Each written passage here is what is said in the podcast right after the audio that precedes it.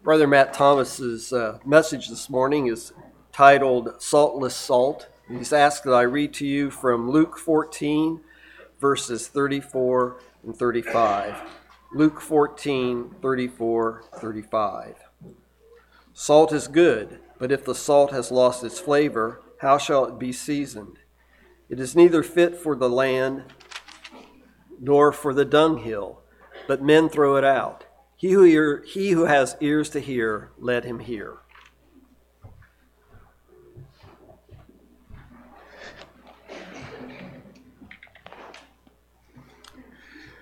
Good morning.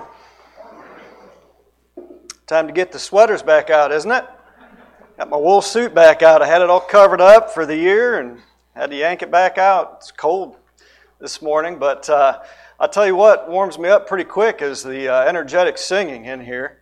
Uh, I sure love that, and um, I know it must sound beautiful from heaven if it sounds good from here. Uh, let's keep up the uh, fine worship that we're offering God, the heartfelt worship. Let's give Him our attention as the Word of God is, is spoken now for uh, these next few minutes. I want to set before you two things. I wonder if you know what these are. I suppose you'd be thinking it's two shakers of salt, right? But it's not. One is. What would the other one then be? Sugar, yeah, or something like it, but it's sugar. Salt and sugar. They look just alike, don't they? They look just alike, and uh, we eat them both nearly every day, although uh, both of them are, would be equally nasty to just take a spoonful of it and just eat it. We come close to that in some of the foods we eat. You know, Krispy Kremes, Mountain Dew, it's pretty close to just taking a spoonful of sugar, isn't it? Olives, I hate olives. Some of you do. You like sodium, sodium chloride. Or uh, pickled pig's feet, they're high in sodium. There's a lot of stuff that you all are eating out there that's, that's pretty rough. Uh, but uh, how would you find out which is which then, right? You'd have, to, you'd have to make the investment. You have to put it to your mouth, wouldn't you, and taste it to know. There's some differences, though, other than the way they taste. One is a mineral found underground, and the other one is a vitamin rich nutrient found in plants. Not really, kids. Uh, one of them you taste on the front of your tongue, the other one you taste when it gets to the back of your tongue. And uh, though they're very different, there's some similarities, and other similar, there's some very big differences. And one of the uh, biggest differences that I can think of is that God has not asked us for sugar. He's asked for salt. And there's a reason for that. Uh, you know, even though we moderns might live uh, as if sugar is a necessity in these days, uh, salt has always been a necessity to life. It's a necessity to life. In fact, um, it still is. It still has thousands of uses. Uh, life would be very, very different for us if we didn't have salt and some of its components. You think about that for a second. How different would life be without salt right now? There'd be some things we would have to do quite differently. But he never asks for sugar, he asks for salt, and that we take on some of its qualities. And by the end of this lesson, it would be my hope that all of us would be a little saltier with each other. Right? In the uh, history of the world, sodium chloride, as it's known, has been used as a seasoning to flavor food, but also as a preservative. In fact, it became an essential part of, of commercial life and transactions in ancient history and was often used as a currency as money or as a uh, barter and exchange. In fact, the exchange of salt for slaves in ancient Greece gave way to a saying that we still use today that someone's not worth their salt. Or the Romans had a saying because they paid their soldiers uh, with salt uh, that they were worth their salt. In fact, that word, salt, uh, was uh, called salarium, and that is the same word from which we get the word salary today. So when we talk about our salaries, what we make at our jobs, uh, that's where that word came from, is the use of salt in uh, paying for things back in the day. Salt plays a major role in uh, the leavening process too. Uh, it interacts in the leavening process. Uh, when, for example, you leaven a, a loaf with yeast, yeast is a fungus. And what it does, and, and I had to go learn this myself, I didn't learn this when I was in elementary school, you know, but I found out that, that it releases gas pretty rapidly into the dough. And what salt does is it kind of just keeps it in check, it keeps it under control. You know, if you didn't have some salt in the, the bread loaf, it would, it would rise beyond control. And so, salt is a, is a measure uh, against that. Not to mention that the bread would be pretty bland without a little salt in it. If you look in the ingredients uh, in a typical loaf of bread in the grocery store, you'll see salt, but you'll also see sugar in, in it as well. But the salt is in there for a specific reason. And while uh, the yeast would have actually a degenerative effect on our food, it's actually, it's actually biodegrading the food. Salt serves to preserve it then.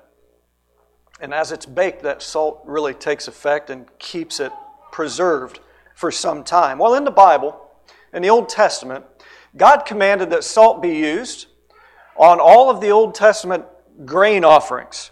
He said, "Let all of your uh, offerings in Leviticus 2:13, every offering of your grain offering you shall season with salt. You shall not allow the salt of the covenant of your God to be lacking from your grain offering.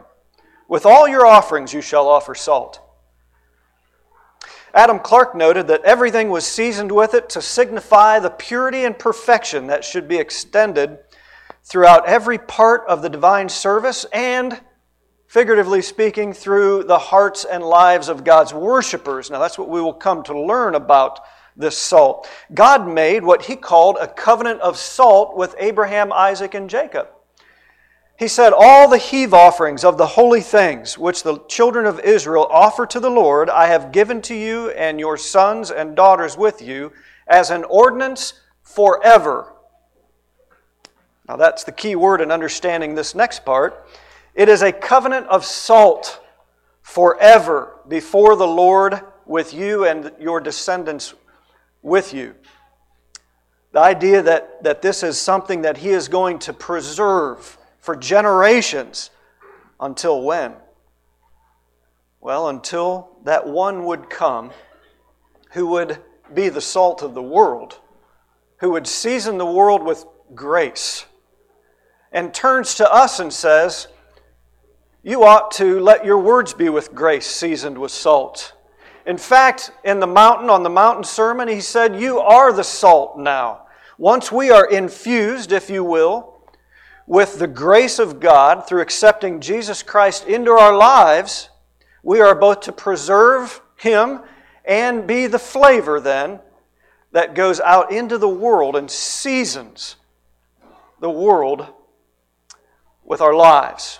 And as we've been talking about on Sunday mornings in Bible class, through our good works, we flavor, we add flavor, and we add preservation. So in Luke 14, the chapter that was our reading for the week, or is going to be, in Luke 14, Jesus, at the end of this chapter, says, Salt is good in its purest form, in its preserving state, in its fullest, robust flavoring state, it's good. It's good because we use it to barter and, and trade and exchange. Salt is good for a lot of things, he said, but if it loses its saltiness, it's not even fit for the dunghill. It'll actually have a negative effect. It'll have a negative effect on your fertilization.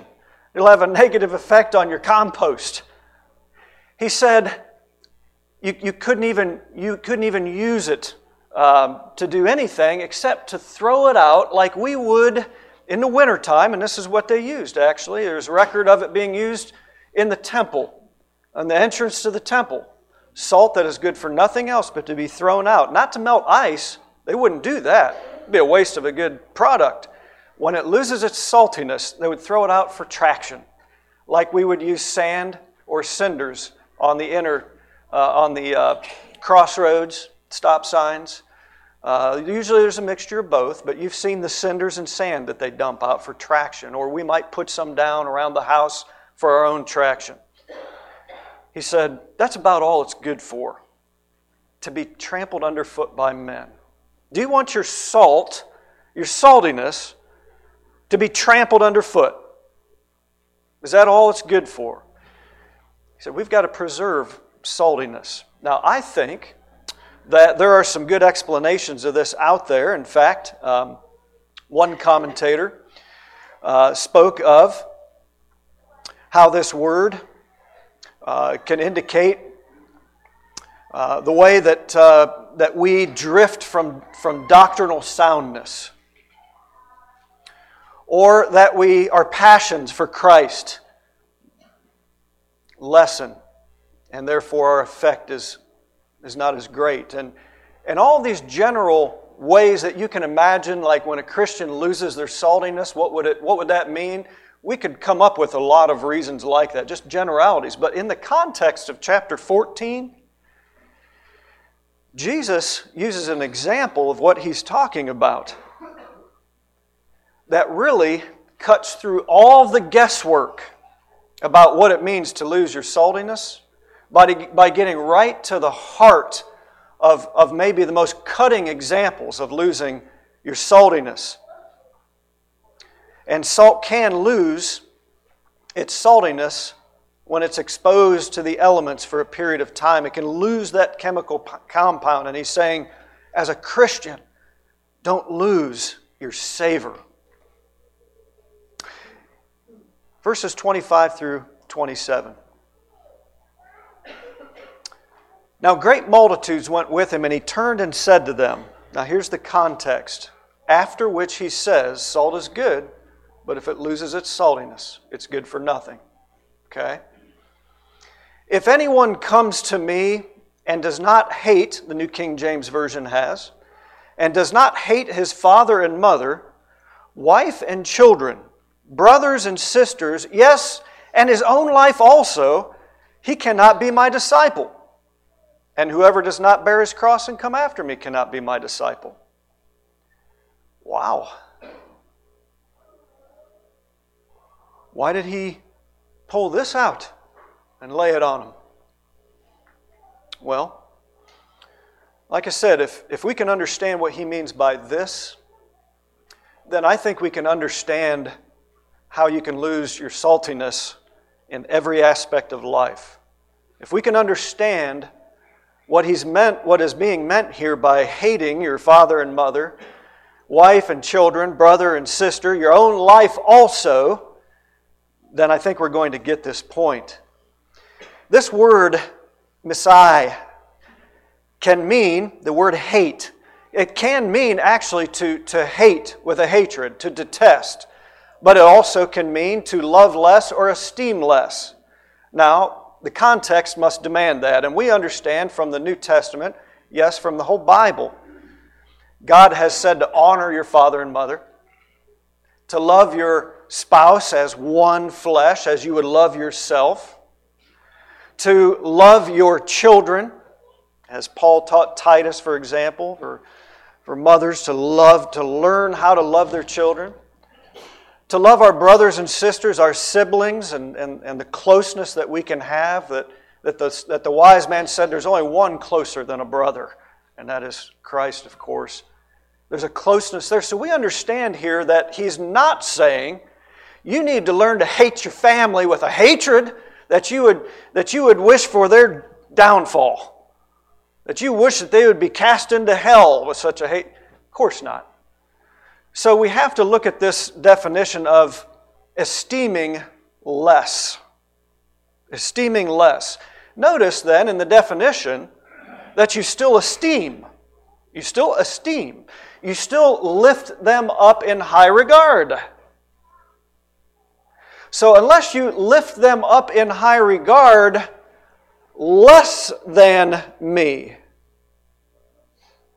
you cannot be my disciple. So, he is not here saying to take a view that downgrades your family, your immediate family that he has spent an entire book building up in us. An understanding of how to do that. What he's saying is there is one that one relationship that must take precedence above all these. And if it does not, it's not possible that you could follow me. It's not possible that you could follow me. Well, it's still pretty serious. Okay, so we're not supposed to hate our family. That's good. But what does this mean? Well, your father and your mother. How could I esteem less my father and my mother, the two whom I should fear on earth, the two that I should revere, the two that I should honor. Uh, my whole life, most among men. Well, look at this. They brought you into the world, but they didn't give you life and breath. They didn't give you life and breath. I've often said that childbirth is, is the closest thing to a miracle that I've ever seen. In fact, you could argue that it is a miracle because we do not have an origin for it or an explanation for it beyond the supernatural. Your parents didn't do that. Your God did.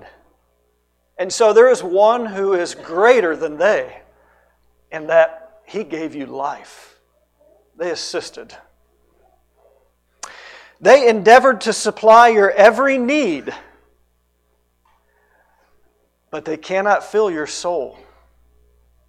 They cannot fulfill the desire that God has placed within us to seek for Him by seeking something in them. They cannot do that. They can love you unconditionally, but they probably didn't die for you. They might. Maybe they would have. Mine are deceased. Maybe they would have given the opportunity, but both my parents, they didn't die in my stead. There was one who did that. One who is above them in that regard. Your parents promised themselves, and maybe you, that they would protect you from all evil if possible in every way possible to protect you from harm as you grow up under their care. But they can't take away your sin. There's nothing that your parents can do to take away your sin.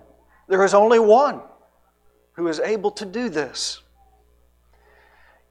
You cannot replace the, the will of God then with the will of mom and dad.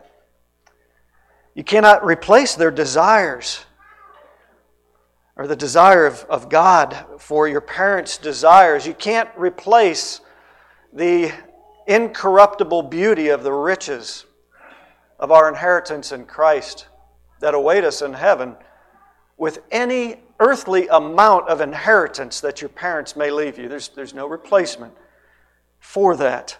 So we have to remain salty, if you will, in regards to our parents and keep Christ first. He said, Hate your wife. Well, esteem your wife less. And this is reciprocal. This also can be your husband. This is one of those teachings that replies to both. The love of your youth, to whom you cleave when you leave your parents as one flesh. Now, he's directing this to the husbands, under whose leadership the family is supposed to come to Christ, but it applies to the wives as well. Your, your spouse is the passion of your youth, and God willing, you'll grow older together and you'll be able to lean on each other through the hardships of the aging process, yes. When you're not able to reverse your strength, regain your vitality, you lean on each other in your older age. But you know, Christ is the spouse who, when you walk with Him day by day, you're renewed in the spirit of the inner man, that you actually, in the aging process, gain strength in a marriage relationship with Him. The spouse of your youth may be able to provide earthly companionship until death do you part. But in the afterlife, our earthly union will translate into the true marriage between God and His bride. And though husbands and wives will fully know, I believe, their earthly spouses in that place, they'll lay down their solemn duties to one another to help each other to come to that point and they'll take on the greater relationship of the brotherhood that is found with Christ Jesus under one Father. Jesus probably shocked many people when he said, In heaven they are neither they neither marry nor are given in marriage, but are as the angels of God. All of the things that we enjoy in a physical way with marriage on earth are fulfilled when we reach heaven. They're fulfilled We'll still be able to know. I'll still know Monica. I'll still be able to share eternity with her as with you. But there'll be no need for marriage, to people coming alongside of one another and striving through this life to strengthen one another, to, to meet their God, to, as Peter said, inherit the grace of life together, 1 Peter 3 7. Our spouses may get us ready for the grave then, but Christ is the one that's going to walk you across the Jordan. Your spouse can't do that. He'll preserve you through death by his covenant of salt. That promise to preserve you on into the next life.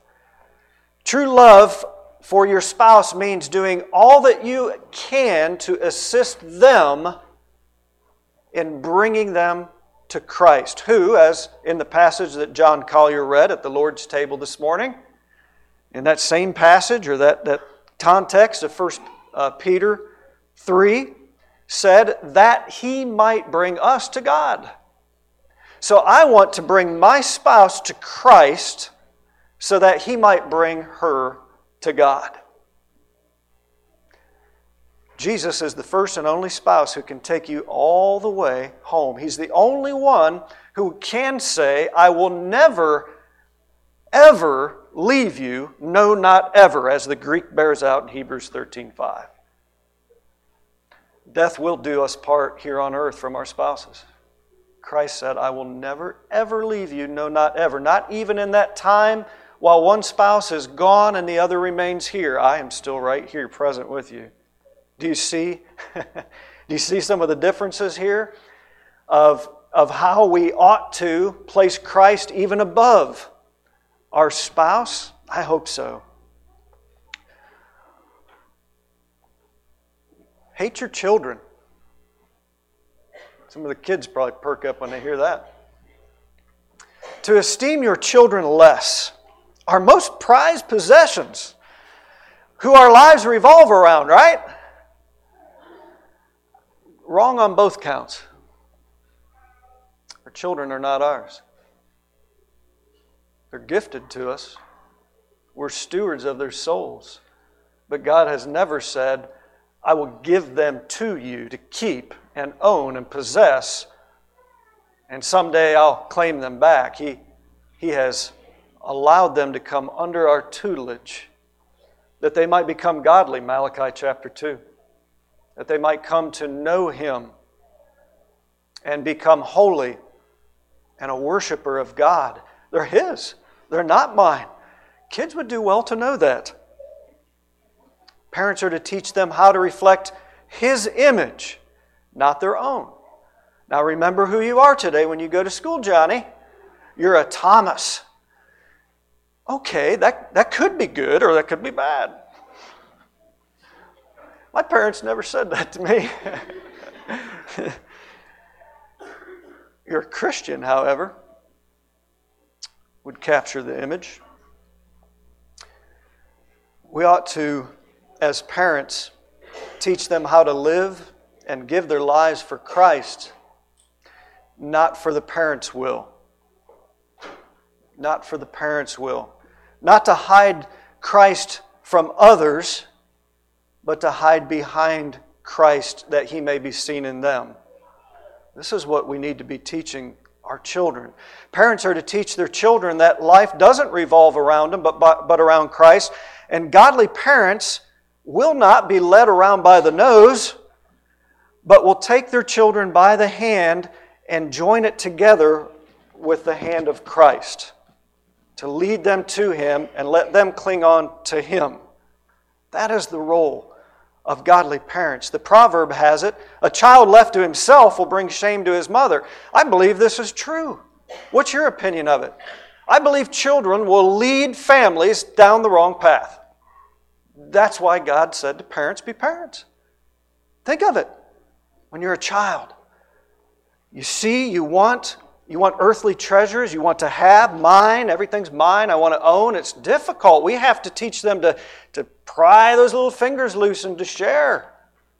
We have to teach them the difference between the riches of earth and the, and the riches of spiritual treasures.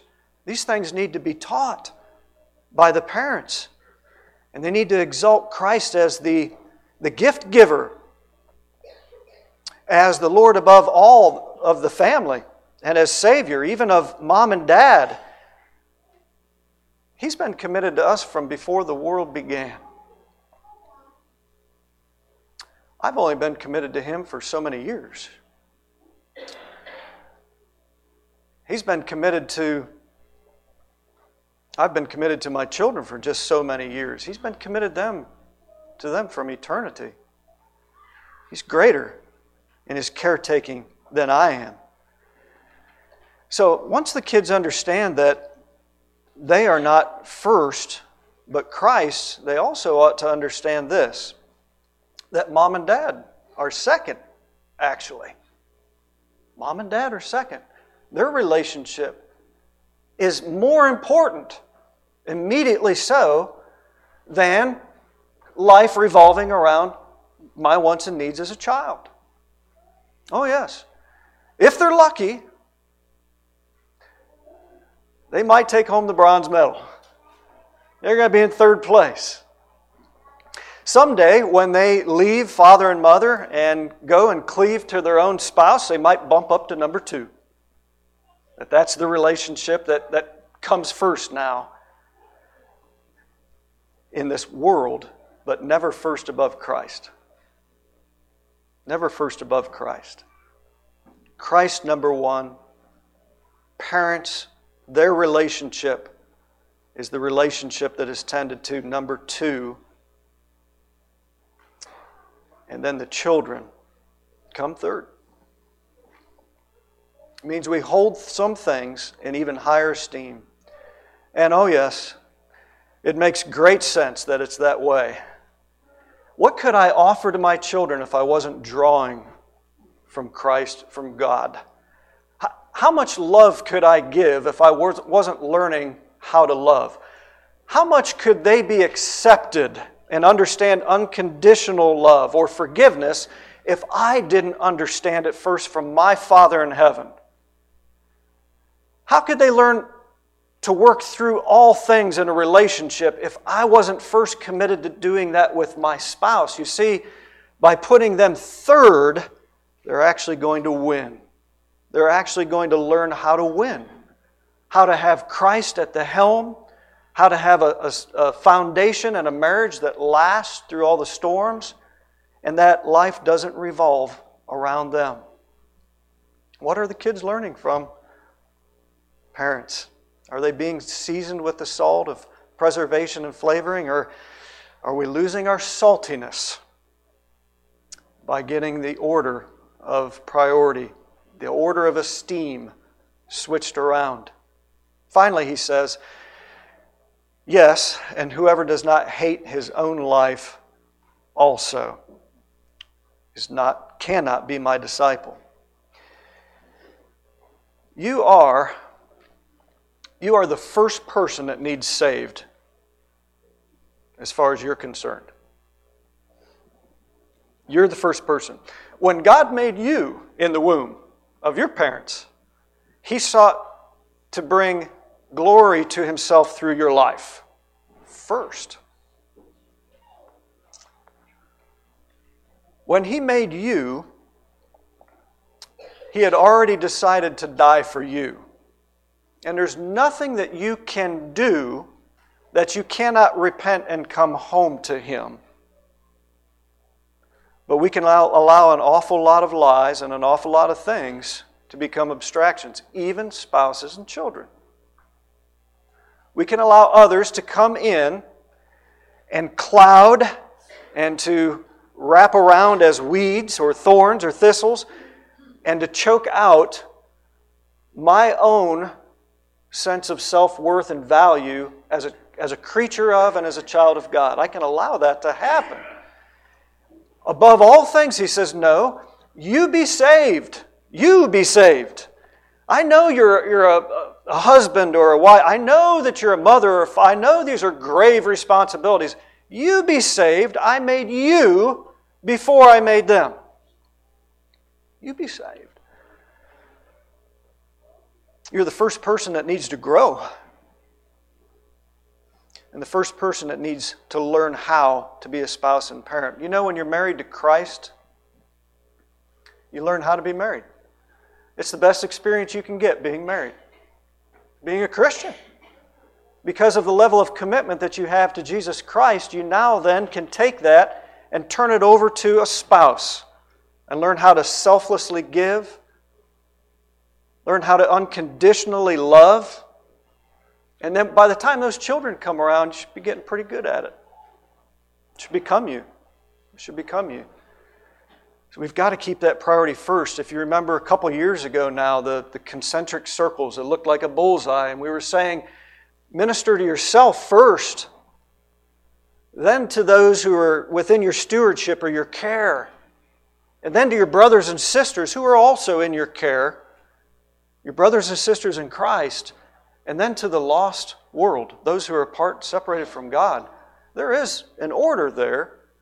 I cannot give what I am not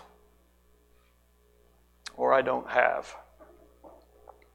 So, Jesus is saying, if you're going to follow after me, you've got to retain your preserving properties. Be saved, stay saved, stay in the grace of God. Be a flavor that affects the taste in people's mouth about Jesus, my son, including your children. What taste do they get of God, of Christ? And they're getting it from you?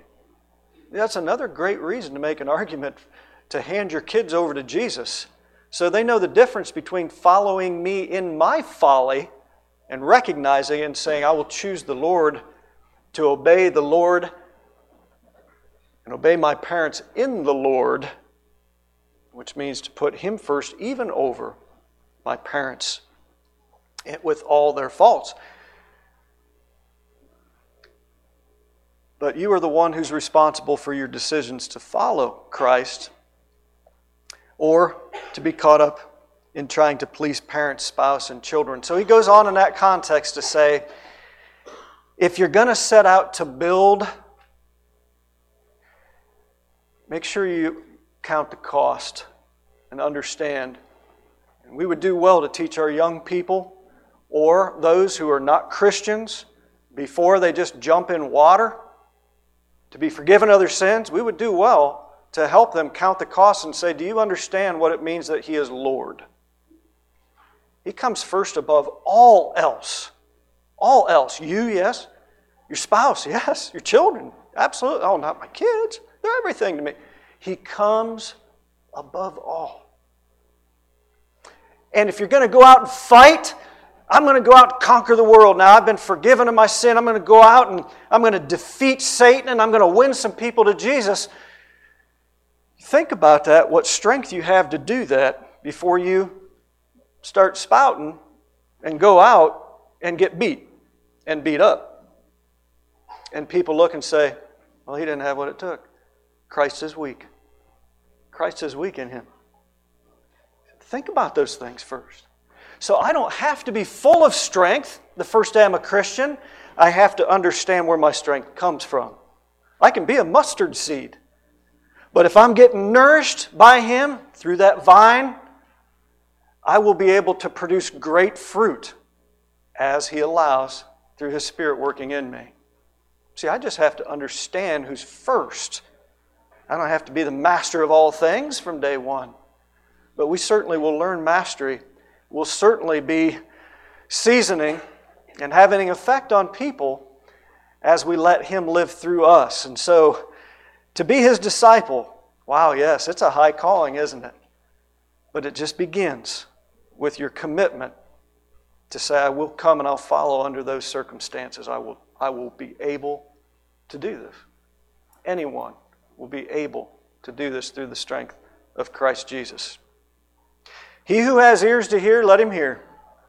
And if you want to become a Christian today, you can do that now as we stand and sing.